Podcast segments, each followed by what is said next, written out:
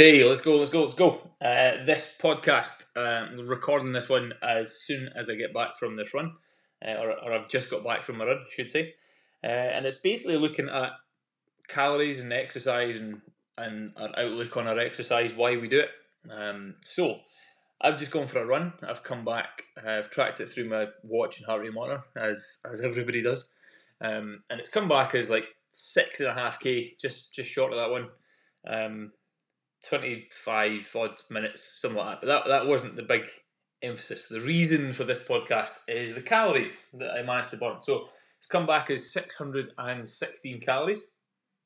Pretty pretty decent for that amount of time exercising, but it was pretty heavy going, pretty hard going. Um, big push. Now I've come back in, so that's 616 calories burned.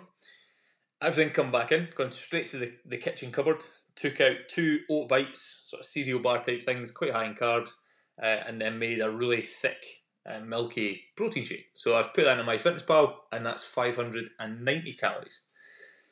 So that's a 26 calorie deficit um, that I've managed to create. So for let's call it 30 minutes. Let's call it 30 minutes of my time of like really going for it, going outside, absolutely hammering the body, coming back in, cramming some food down my neck.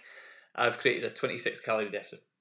So if my goal was to go and lose weight, it's uh, it's going to take me a while. Um, if, if I go and do that every single day, uh, one, it's not a huge deficit. Two, that's going to probably ruin the body. Um, and you're not going to get very far. So if, if the outlook was purely, I'm going to use exercise as not punishment, but I'm going to use it as a as a way to earn treats in terms of food, then chances are we're probably looking at it the wrong way.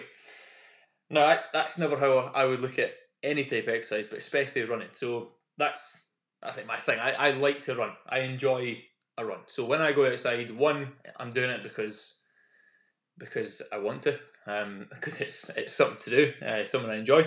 Um, but when I'm actually doing it, the the goal is always performance. So I'm never actually bothered.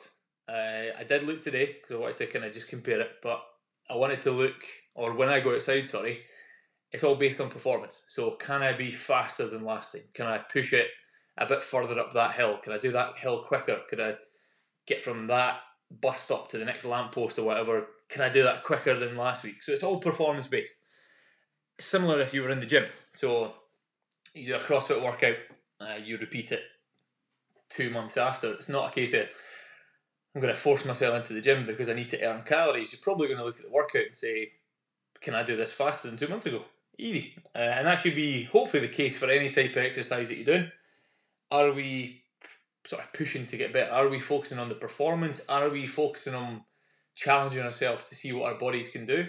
As opposed to saying, right, I need to go and do this amount of exercise to burn this amount of calories so that I can have a cupcake after my tea tonight. Right? So it's it's two kind of totally different ways of looking at things. So the the big thing that I wanted to take there was just the, the sheer numbers. So like a proper 25, 30 minute run, like a proper pushing at pace. You're coming back in, like the rest of the night, I'm probably just going to be sitting down because the legs are quite tired, quite heavy. Tomorrow, probably do something else. I wouldn't be able to run. Well, I could, but it would be kind of pointless because the performance would drop. So you, because you've pushed in the, in the first day, you're probably then going to struggle to push as hard the next day unless you properly refuel, which I'm hopefully going to do tonight. Um, but if I was using that as a, you know, I'm going to use exercise to create the deficit, I then hammer myself every single day. And you're pushing every day because you need to get this deficit. That then leads to you kind of under fueling yourself, under recovering. You're not eating enough food.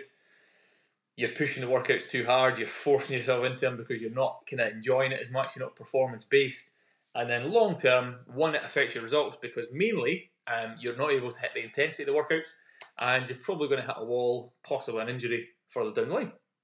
So, when it comes to your exercise, yes, you might have weight loss goals, you will need to be in some sort of deficit. Um, but when it comes to the exercise side of things, make sure we fuel the exercise, fuel the workouts, and do it because you enjoy it. So pick some pick some type of exercise you enjoy, focus on the performance, focus on, getting better.